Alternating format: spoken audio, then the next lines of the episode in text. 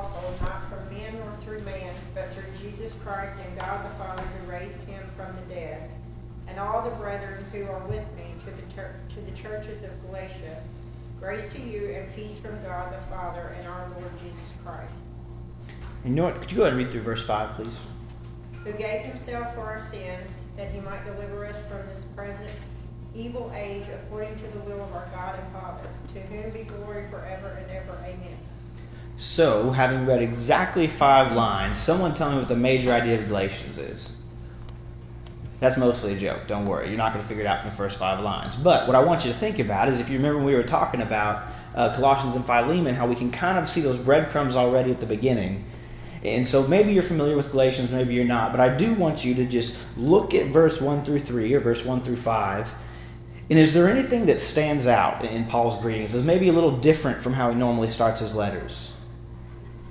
Is there anything that, that, that, catches your eye as unusual or just different or something that you just say, well, this is interesting that he mentions this, that might inform us as to what the rest of the letter could be about? You make sure to point out that he's, he's coming through Christ, that is, uh, he's a man of God, and, and his authority, like he said there, is not through man, or any men. He's wanting to make sure it's like clarification there.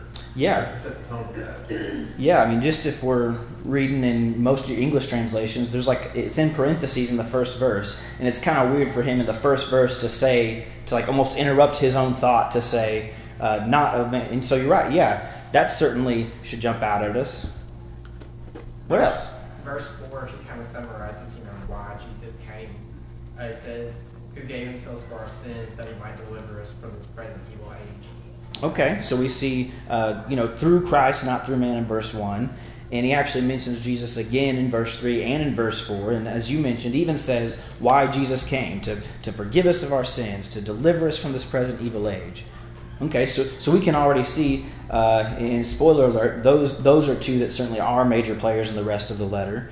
But we already see a little bit of ideas uh, just in the first few verses. Anybody else see something that jumps out at them? Well, he's actually bragging on them. But then he's going have know he knows he's going to have to bring up the problem that they've let the world get to them. So you're getting a little, on. you're getting a, jumping a little bit ahead, but you are right. If you look at verse six, he really is going to dive right into. Uh, he's got some problems. He he's got some issues with the church.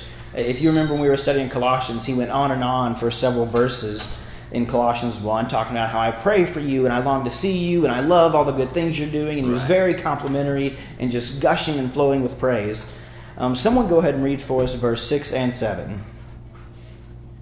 I marvel that you are turning away so soon from him who called you in the grace of Christ to a different gospel, which is not another, but there are some who trouble you and want to prevent the gospel of Christ. So, uh, again, yeah, no, you're all right. Um, if you read Corinthians, or if you remember our study of Colossians, or even Philemon, which was a little bit more upbeat, verse 6 is pretty early for Paul to already be starting a rebuke. He's normally a pretty upbeat guy. He, he tends to bookend his letters and very nice things about the church. He'll usually spend all of chapter 1 talking about really good things, and most of the last of the half of the last chapter of the letter talking about all the people he loves and all the good things there. And so it is kind of unusual that in verse 6 he's jumping right into uh, the King James says, I marvel that you are already turning away. Uh, I think it's the ESV says, I am astonished that you are so quickly turning away. And, and I, I, like the way it uses astonished because it kind of reflects the original language of, like, if, it, if they had them, this sentence would have had an exclamation point. He's saying, I cannot believe that you are already abandoning the gospel that I just gave you. That's kind of like a teacher in school. They teach you.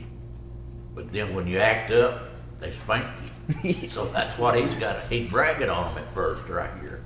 He brought. He was. They. He knew they'd been received the gospel. They obeyed it, and now they're turning. So he's a preacher and a rescuer. Oh yeah, he's he's definitely doing the. Uh, oh, um, edifying and admonishing, as we talk about all the time from First Timothy. Um, he actually put the challenge out there to them to follow God instead of what they were doing. Oh yeah, oh yeah. That's totally what and so, yeah, just as you pointed out, verse 6 and 7, we also see a repetition of how many times in the first seven verses is he saying, of Christ, to Christ, from Christ, by Christ. It's almost a reminder that what Jesus brought was something totally different. And it was, you know, back then they had a hard time going back into their old ways. And he was reminding them that this is through Jesus. You know, he just called you to something different. You know, this is not through men, um, this is through him. Absolutely. Yeah, that he, he he's reminding them that this gospel it's a it's a new way of life, it's a new life, it's a rebirth, it's a rejuvenation. Um, certainly, something we kind of missed that I meant to touch on, um, and I'll throw this out there. Does anyone see anything just unusual for his letters about verse two? See if anyone catches it. There's not too many of his letters that are written to multiple churches. And we see in verse 2, he actually says, to the churches of Galatia. And as we see, we'll look at a map here in a little bit later on. In fact, oh, that's right. This is why I stopped using the PowerPoints. I remember now. It'll come back up whenever I start clicking buttons, I think. But, okay.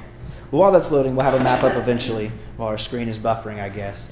Uh, but something we'll talk about is that uh, Galatia, unlike Ephesus or Corinth or Colossae, was not just a city, but Galatia was actually a region. And so this says to the churches of Galatia, because in the region there were many cities, and there was a church in every city. So, so he's writing to all of the congregations at Galatia. So it's it's somewhat of a circular letter.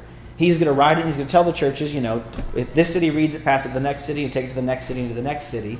And so, something that we'll notice as we get into the text, if you, we can already probably guess that this is not going to have as many of the personal touches as some of his other letters do.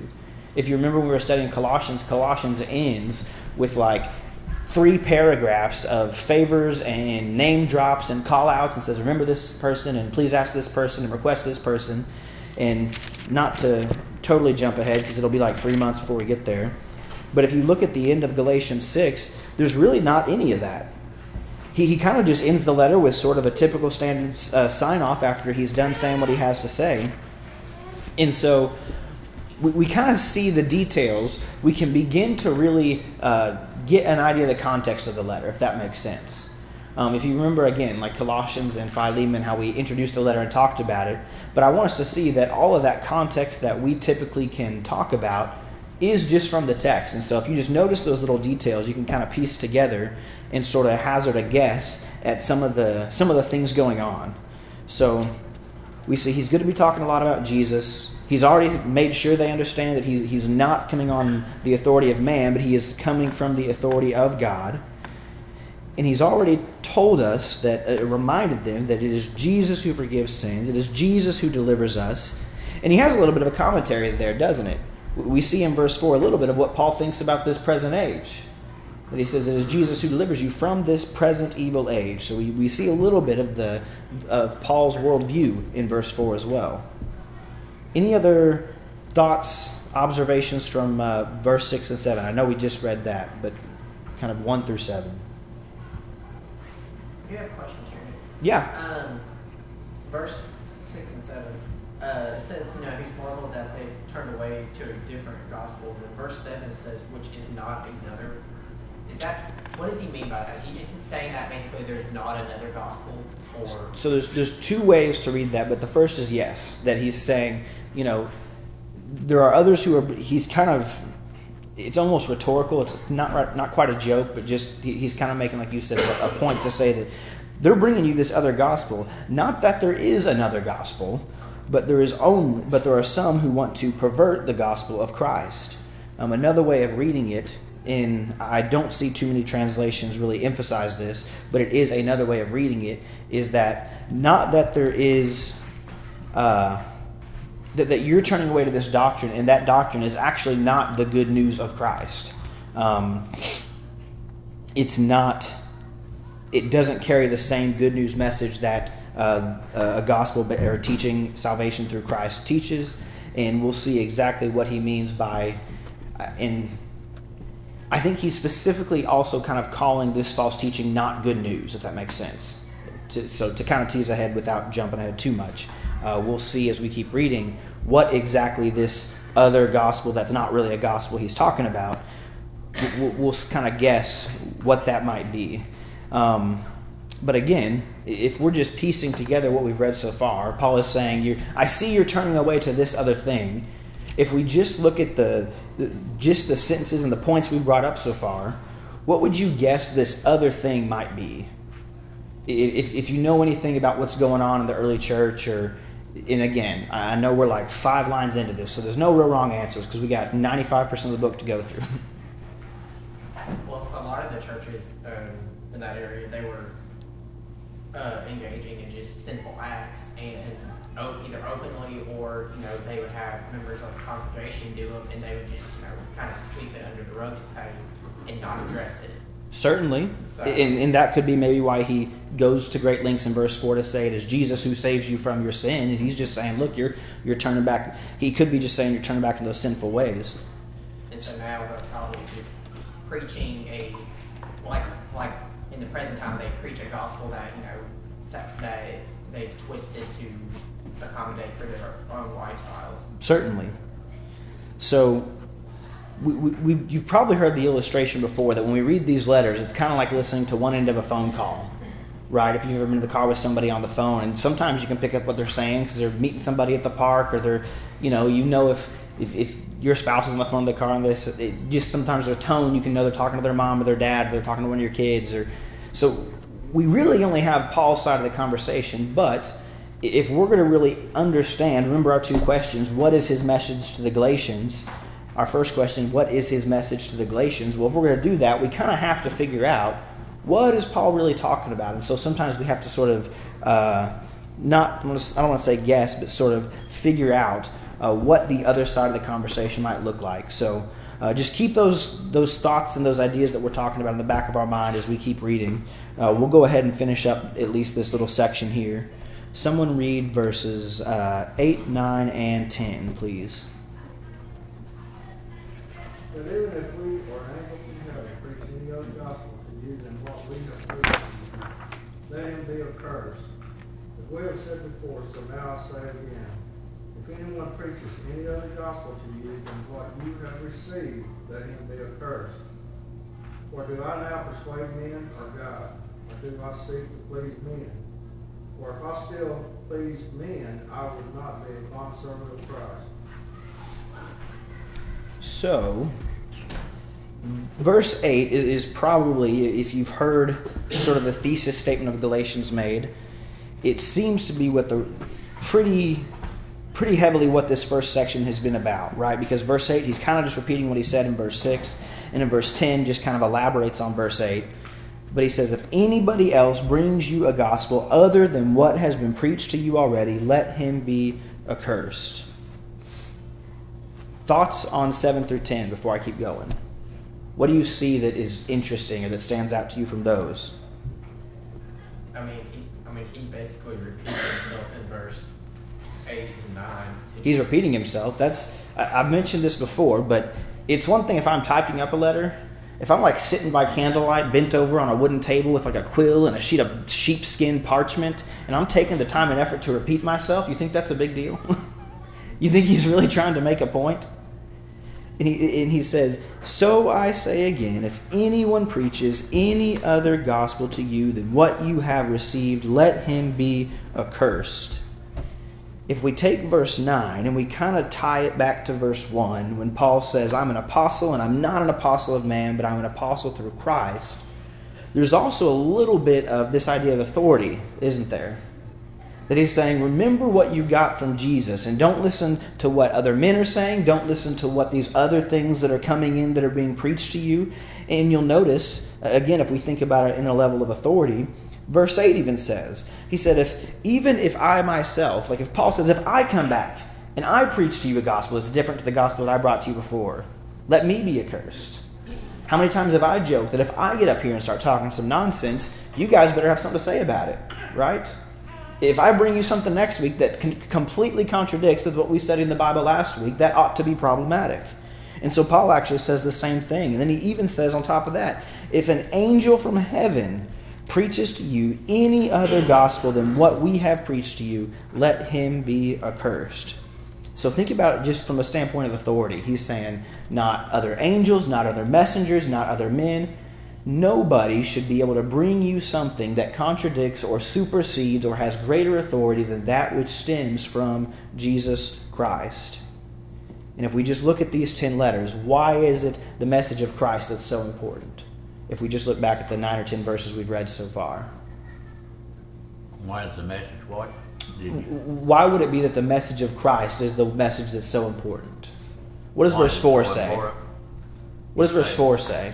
Uh, Well, it's important because Because it saves us from our sins. So, so perfect law- already, It's perfect law of liberty. absolutely. Well, and, and there's many, many reasons, but if we're if we're just looking at Galatians, he's appealing over and over to Jesus, and just look at what he said already. Why? Because that is the message that will save us from our sins. Exactly. So so far we, we we're really seeing him preaching against these these other false teachers that might be out there, and we really don't know what those false teachers are. We're not really sure where they're coming from yet, but clearly they're bringing some kind of message that Paul is saying, don't let that supersede uh, the gospel that you have in Jesus Christ.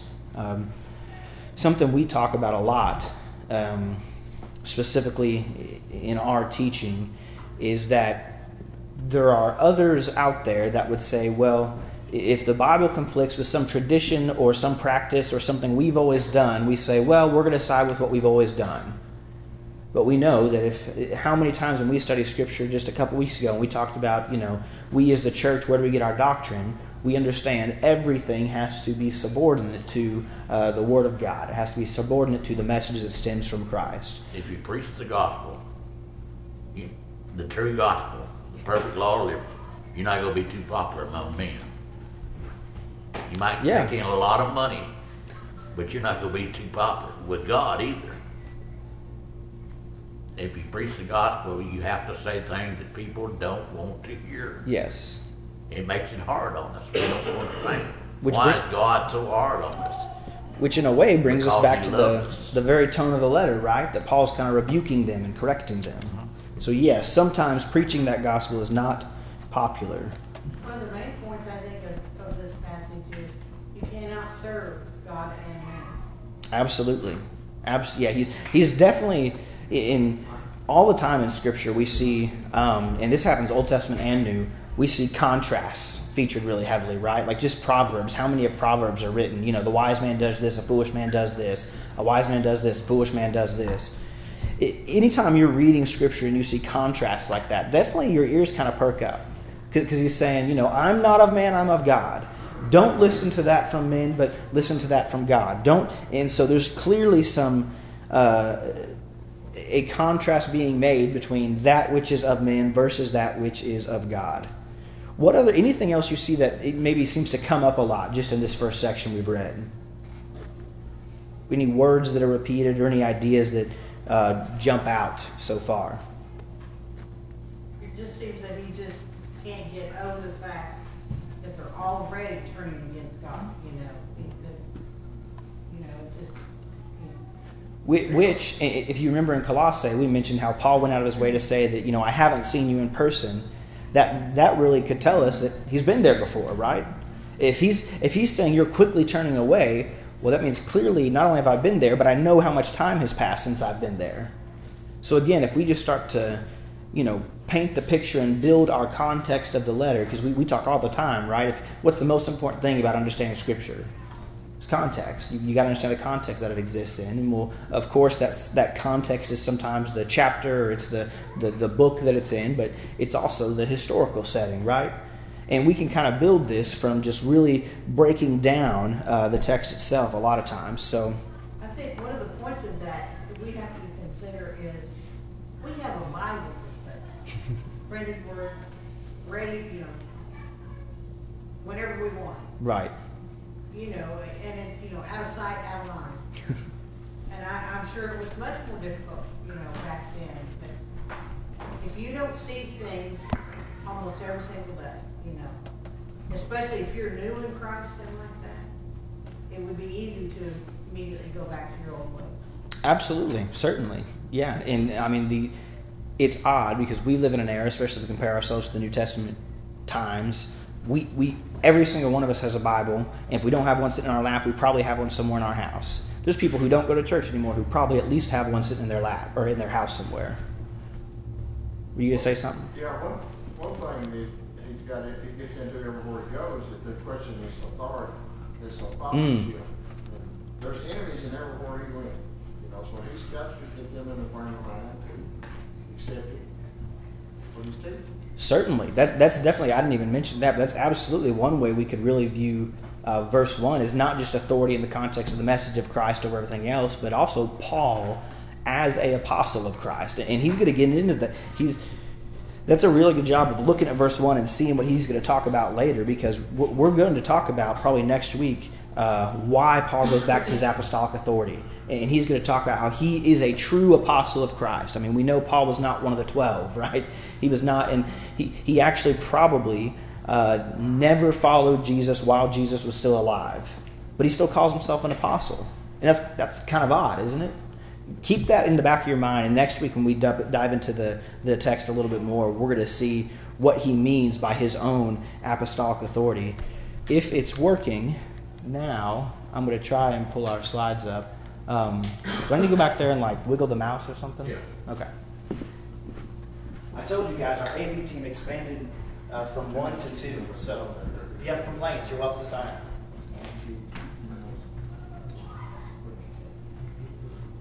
We got it? hey, look at that. So, oh, that might be a little better, huh? If I turn myself on. My bad. That's why uh, Michael and Van are probably running back and forth. Grace and peace. Grace and peace. Both peace and grace. Um, so I mentioned a lot of times the historical context can be driven, uh, pulled up from the text. Uh, I want to look at, zoom out a little bit, and we're going to look at the big picture because I want us to understand. Hmm, this is not to work. Um, now I'll unplug it. Yeah. Make sure your left foot's off the ground, you're facing towards the northeast.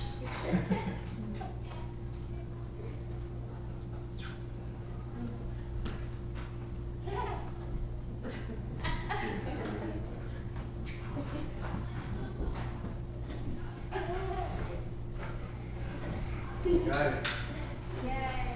In preparing this, I went through a moment. I was like, "Man, I stopped using PowerPoint in my Colossians class. Why did I do that?" I'm remembering. Um, so, where in the world is the Apostle Paul? So, this is a picture of the area north of the Mediterranean Sea. Um, Rome and Italy and all the countries we'd actually be familiar with are over this way. Uh, Jerusalem and Israel's over this way. Egypt is down here. So we got the big old sea. There's a little, a few towns you might recognize the name of from texts in the Bible. You've got Ephesus way over here, Troas you may have heard of, uh, Cilicia. Saul, of course, is Saul of Tarsus, and he's visited these, all these routes represent his missionary journeys. We're not going to talk about all those, but I want you to notice that this region all throughout here is called Galatia. And as we kind of talked about, Paul's been there before. Not only has he been there before, he's been there like three times. So he's, he's, he's been to many of these churches. In fact, the area is so large, there's probably other churches that have been planted that he's not familiar with. But a lot of those, like Derbe and Lystra and Iconium, if you've ever done a study of Acts, those four cities down there get mentioned over and over and over because Paul's very familiar with these people. And uh, mostly Acts 13 14, you see, is where he preached through this region before.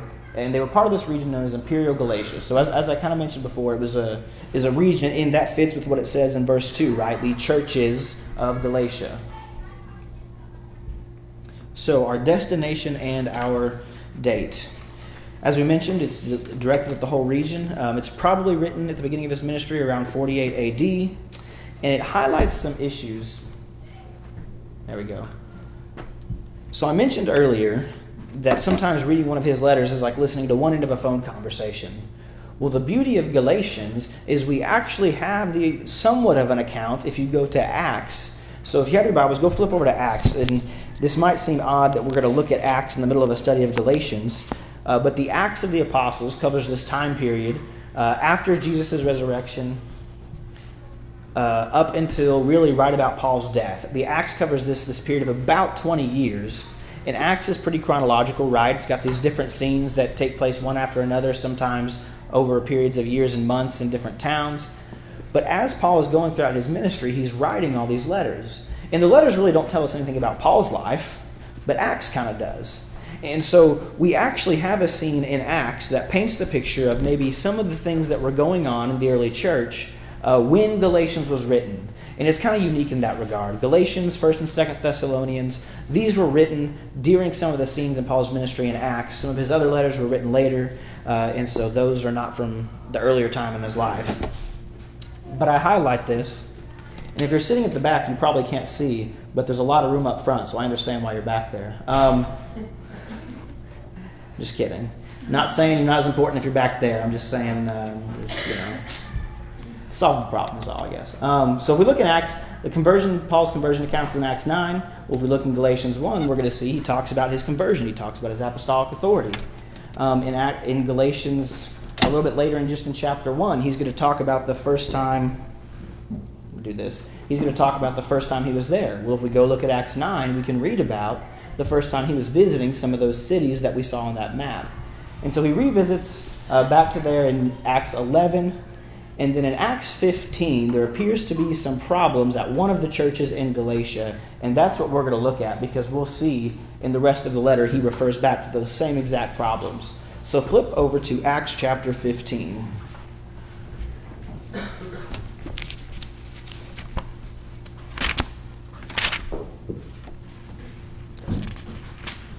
Any questions? I don't know if I explained that the greatest, but does everyone understand why we're looking at Acts even though we're studying Galatians? Okay. I see a lot of nods. I see nobody shaking their head, so we'll, we'll move on. Um, Acts chapter 15, and we'll talk about this for a few minutes. It gives us some insight into what's going on. Um, Acts 14 talks about Paul's travels and some of these specific churches that send off Paul. We're not going to read all of chapter 15 for the sake of time, uh, but someone read for us verses 1 and 2. We'll read a few highlights here. Someone go ahead and read verses 1 and 2 of Acts chapter 15 certain men which came down from Judea taught the brethren and said, Except you be circumcised after the manner of Moses, you cannot be saved. And therefore Paul and Barnabas had no small dissension and disputation with them. They determined that Paul and Barnabas and certain other men should go into Jerusalem and to the apostles and elders about this question. So, there's our guy, there's our author, there's Paul in uh, I didn't highlight this in Galatians, but Galatians says he was written. It says Paul and the brothers of so and so. Paul was with Barnabas. Paul's with Barnabas here, and they have this issue, and it says, you know what, we this is above our pay grade. They say we, we are not able to come to a conclusion on this because it says Paul and Barnabas kind of had a dispute with other the, the men of Judea in verse one.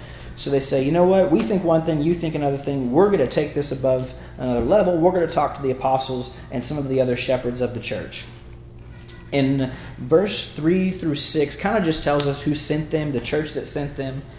And it, and it says a little bit of what happened when they get there. Um, but look at verse 6, and I'll read a few verses here. Look at verse 6 of chapter 15. Now the apostles and elders came together to consider this matter. And when there had been much dispute, Peter rose up and said to them, Men and brethren, you know that a good while ago God chose among us that by my mouth the Gentiles should hear the word of the gospel and believe. So we know if we've ever studied Acts, Peter was the one who had the vision, who brought the gospel to the Gentiles, and he's just telling the church, you know that God chose us, and by my preaching, uh, the Gentiles have heard the gospel. Verse 8. So God, who knows the heart, acknowledged them by giving them the Holy Spirit just as he did us, and made no distinction between us and them, purifying their hearts by faith. Now, therefore, why do you test God by putting a yoke on the neck of the disciples, which neither our fathers nor we were able to bear?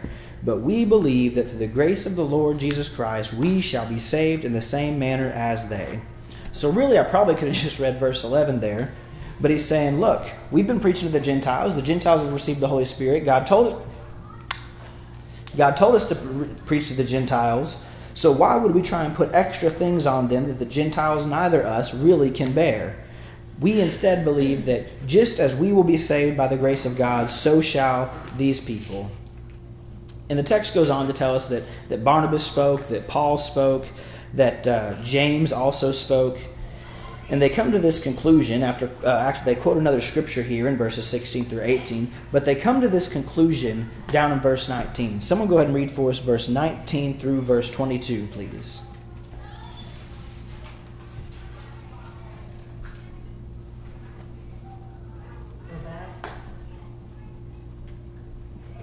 Yeah, I'm sorry, yes. Acts 15, 19 through 22.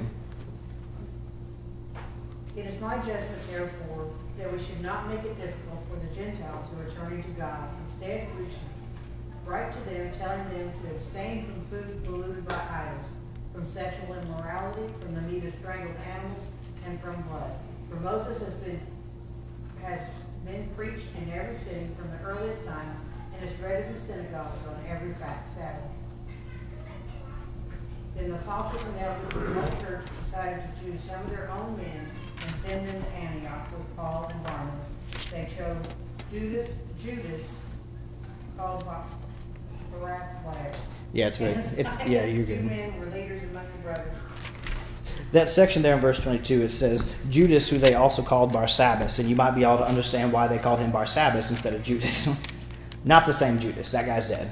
Um, so, so essentially, they have this conflict. They come together. They approach the apostles and elders. And there's many people who are not named. But just looking at Acts 15, it tells us that James is there, Paul is there, Peter is there, Barnabas is there. Like everybody we've at least heard of is present at this gathering, little meeting of the minds. And they say, well, what are we going to do with, with all these people who are Gentiles? Because all the Jews are saying, well, why, why are they not having to do all the same things we have to do? And they come to this conclusion they say, uh, the, they conclude three things. There it is. Uh, not to abstain from that polluted by idols, abstain from sexual immorality, and to abstain from things that are strangled and from blood. We're not going to really dive into the cultural trappings of why they picked those things, but understand that what that means is that everything else that the Jews had to keep to the law before this point, they are not telling the Gentiles to keep. They say, you know what? You don't need to be circumcised. You don't need to uphold the Sabbath. You don't need to do all of the sacrifices and celebrate Yom Kippur and you know meet at the tabernacle and all this. All we want you to do is abstain from things polluted by idols, abstain from things that are strangled, and from blood. And like I said, we're we're not going to dive into why they picked those things, but understand that there was this conflict. They they met together. They had this council. And out of that council was this result, but it is right in the middle of this during this time that Galatians is written. In Galatians, it was actually one of the congregations that it says. Uh, I lost it, but at one point it said they came from Antioch, or that the church at Antioch was one of the ones having this issue where it kind of arose. And I can almost envision almost like appealing to the Supreme Court. That the congregation had an issue, they called Paul, Paul said one thing, they called James, James said another thing, they said, Well, you guys need to give us an answer. So they call all the apostles together, and the apostles settled it. But Galatians gives us kind of a snapshot of this, this time of what was kind of going on at the church when they were going through this period of conflict. And so that is really the context in which Galatians is written. And so, as we'll see next week, when we dive into the rest of chapter 1 and we look at chapter 2, we'll really see why some of the issues that Galatians talks about are, are emphasized. And that is, if you remember, sorry, I'm trying to find Galatians. I don't have my normal Bible. Um, if you remember some of the issues that we said, well, what is this false doctrine? What is this teaching from man? What is this going on? Those were those Judaizers that Acts talks about. So, this false doctrine that he's saying, and if you remember, why does he keep going back to Christ? Well, because these other people are trying to appeal to the law of Moses, and they're trying to appeal to their authority under Rabbi so and so, or the commentary of Rabbi so and so, and this this sort of Jewish history. And they, they go to Paul and they say, Paul, you're not a, a real minister of, the, of, of Christ. You're not a real minister of God because you're not, you know, you were not trained under these people, or you're not really adhering to the same thing we're adhering to. And so Paul's saying, no, no, no, no, I'm not. I don't have anything to do with those Jewish those Jewish rabbis and the fathers and the commentaries that you're adhering to. You know why? Because I'm an apostle, not of man, but of Christ. And so, even though we see in other texts, Paul, if, if you notice sometimes in Acts, Paul really em- emphasizes his Jewishness. He really plays it up. He says, "Look, I was one of you, and I and I." If you know his conversion story, he used to be Saul, now he's Paul. But here he actually emphasizes not any of his Jewish upbringing or his Jewish education, but in Galatians he emphasizes his revelation in Jesus Christ. Why? Because that is what was dividing the church. And so he says it's not the Jewish law that matters. It's not the Mosaic law that matters. It's not what you think your fathers and your fathers and your ancestors did that matters, or what Abraham did that matters. What matters is the word that, of God that came through Jesus Christ. And so we're going to we're going to see that sort of play out as we continue studying chapter 1. Hey, Terrence. Sure. Yes. Question. Uh, Galatians 1.10, it says, For do I now persuade, persuade men or God? And then right after it says, Or do I seek to please men? What is he saying there? Because it seems, it seems, I don't know why the King James uses persuade there. Um, I typically study out of an ESV, but I think the message is I, he is not working to please God. The second, the second part of that sentence is, I think, renders the truer meaning of the whole verse. Um, I don't know why it uses. Does any who has not King James? Someone else read verse ten in a different translation if you have it, or do you have anything other than persuade right there? Please. Please. Okay, so the same thing. Yeah, I would, he's. It's weird because he's. If we think of how we use the word persuade, he's absolutely trying to persuade men. It's it's kind of a weird one of those where, when the way that word was used not that long ago versus how we use it now in English, but um, the the truer reading there is he's not working to please men, and that's why he says, "If I still did, I would not be a bondservant of Christ." And it's really just a callback to to verse one, how he says, "I'm an apostle," which just means one sent. I'm sent not by men or through men, but through Jesus Christ and God the Father. Good question, though. Mine actually says, I am now trying to win the approval of men, or am I now trying to win the approval That's- of men or of God? Or am I trying to please men? If I was still trying to please men, I would not be a servant of Christ. That's, I think, the phrasing I was looking for in my head. Yeah, he's not working for the approval of men, but the approval of God. Good evening. Our invitation song tonight is going to be number six, 655, number 655. I want to talk very briefly in our time tonight to talk about the idea of planning. Um, we've done lots of planning lately as a congregation. We've held many meetings, had lots of discussion. I'm hopeful there will be much more planning in the weeks and months to come. Uh, but I want to talk about planning specifically in regards to ministry, in regards to the gospel. Because in the Bible, the, the concept of planning in ministry is certainly a biblical principle. Many of us are familiar with 1 Corinthians 9:24 where Paul says, "Do you not know that in a race all the runners run, but only one gets the prize?" And so he tells them to run in such a way as to get the prize. And so we as Christians do not run aimlessly, we do not run a race without purpose. Um, I've heard many good lessons on John 4. In, in John chapter 4, Jesus approaches the woman at the well. And I've heard somebody break down that, well, the time of the day and the, the region of the place he was at and where he was going to, and, and they talk about all these details in the text that demonstrate that Jesus was looking for a specific type of person, that he was looking for somebody who was in need, and he was looking for somebody with whom he could share the gospel. There was intentionality in his ministry.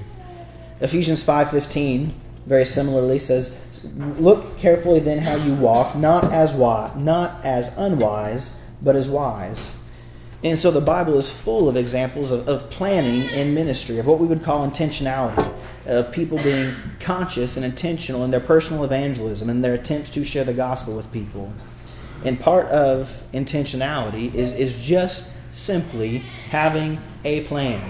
One of my dad's favorite sayings growing up was if you fail to plan, you plan to fail. If you do not come up with some kind of way in which you plan to proceed and go forward and actions you are going to take, nothing is going to happen. My, my simpler translation into my life is if, if I don't write it down, it doesn't happen. I've got a lot going on, and between the ADD, the ADHD, if something's not five seconds in front of my face, boy, if it's gone, it's memory of a goldfish sometimes. And so you'll often see things right, me writing things down if you're telling me something. But I fear as Christians, we quite often fail to plan in our evangelistic efforts, both uh, on a congregation scale, but also just simply as individuals. Uh, perhaps we support those who do evangelistic work. We support those who do mission work. And, and I'm sure all of us think that, well, if I was ever in just the right opportunity, certainly I would take advantage of it. And what we usually mean by that is, well, if it was thrown right in my lap, then I bet I would do something with it. But otherwise, probably not. And so I oftentimes I fear we fail to make any real plan or have genuine intentionality in our evangelistic efforts. If you have your Bible tonight, turn to Luke chapter 16. And if you do have your Bible, congrats, you're already at least in the first step of planning when it comes to the way you approach your study and your Christian life. But if you have your Bible, turn to Luke chapter 16, and we're going to look at the story of the rich man and Lazarus, beginning in verse 19. Luke chapter 16, verse 19. There was a certain rich man who was clothed in purple and fine linen and fared sumptuously every day. But there was a certain beggar named Lazarus, full of sores, who laid at his gate, desiring to be fed with the crumbs which fell from the rich man's table. Moreover, the dogs came and licked his sores. So it was that the beggar died and was carried by the angels to Abraham's bosom. The rich man also died and was buried. And being in torment in Hades, he lifted up his eyes and saw Abraham afar off and Lazarus in his bosom. Then he cried and said, Father Abraham, have mercy on me, and send Lazarus, that he may dip the tip of his finger in water and cool my tongue, for I am in torment in this flame. But Abraham said, Son, remember that in your life you received good things, and likewise Lazarus evil things. But now he is comforted, and you are tormented. The basic moral from this story, the basic teaching, is often the idea that those who poor in this life uh, but are obedient to God will be rewarded in the next. And conversely, that those who are rich in this life but not obedient to God might not be so lucky in the next life. And that's kind of the basic surface level teaching. It's a very good one. It's also sometimes a jumping off point for discussions about what Abraham's bosoms mean and the Hadean realm and the thief on the cross and all this and that. But the text also does something else. If you're if you're really reading it and you're taking it seriously, if you will, it forces you to think just a little bit about what the afterlife will actually look like. And it goes beyond the language we're used to thinking about. It doesn't talk about mansions, robes, and crowns, or streets of gold. But actually, it forces us to think about what the afterlife will be like for people on the other side, if you will. There's not many hymns written about that, perhaps fortunately. But it forces us to think about what the afterlife might look like for those who are not obedient to God. And I say that because it forces us to think about what the consequences of our actions are or what our plans are, not just for ourselves, but actually for other people.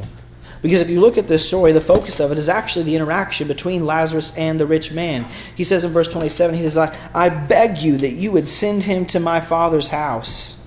For I have five brothers that he may testify to them, lest they also come to this place of torment. He begs Abraham, who is in heaven, to somehow reach back into the world and, and share with someone in his life to say, if only someone had, had told us, if only someone had brought the gospel to us, if only someone had, surely things would be different. And of course, Abraham tells the man that this is impossible. We as Christians have the ability to impact people's lives on a level that they and we could never imagine. And if we truly believe that it has impacted our life, we ought to be planning to have some kind of impact on other people's. And so, my challenge tonight, in just our short time, is to, to write it down, to pray on it, to follow up on it, to have some kind of idea of how you are going to share the gospel with at least one other person in your future. And of course, if you are not someone with whom the gospel has been shared, if you're a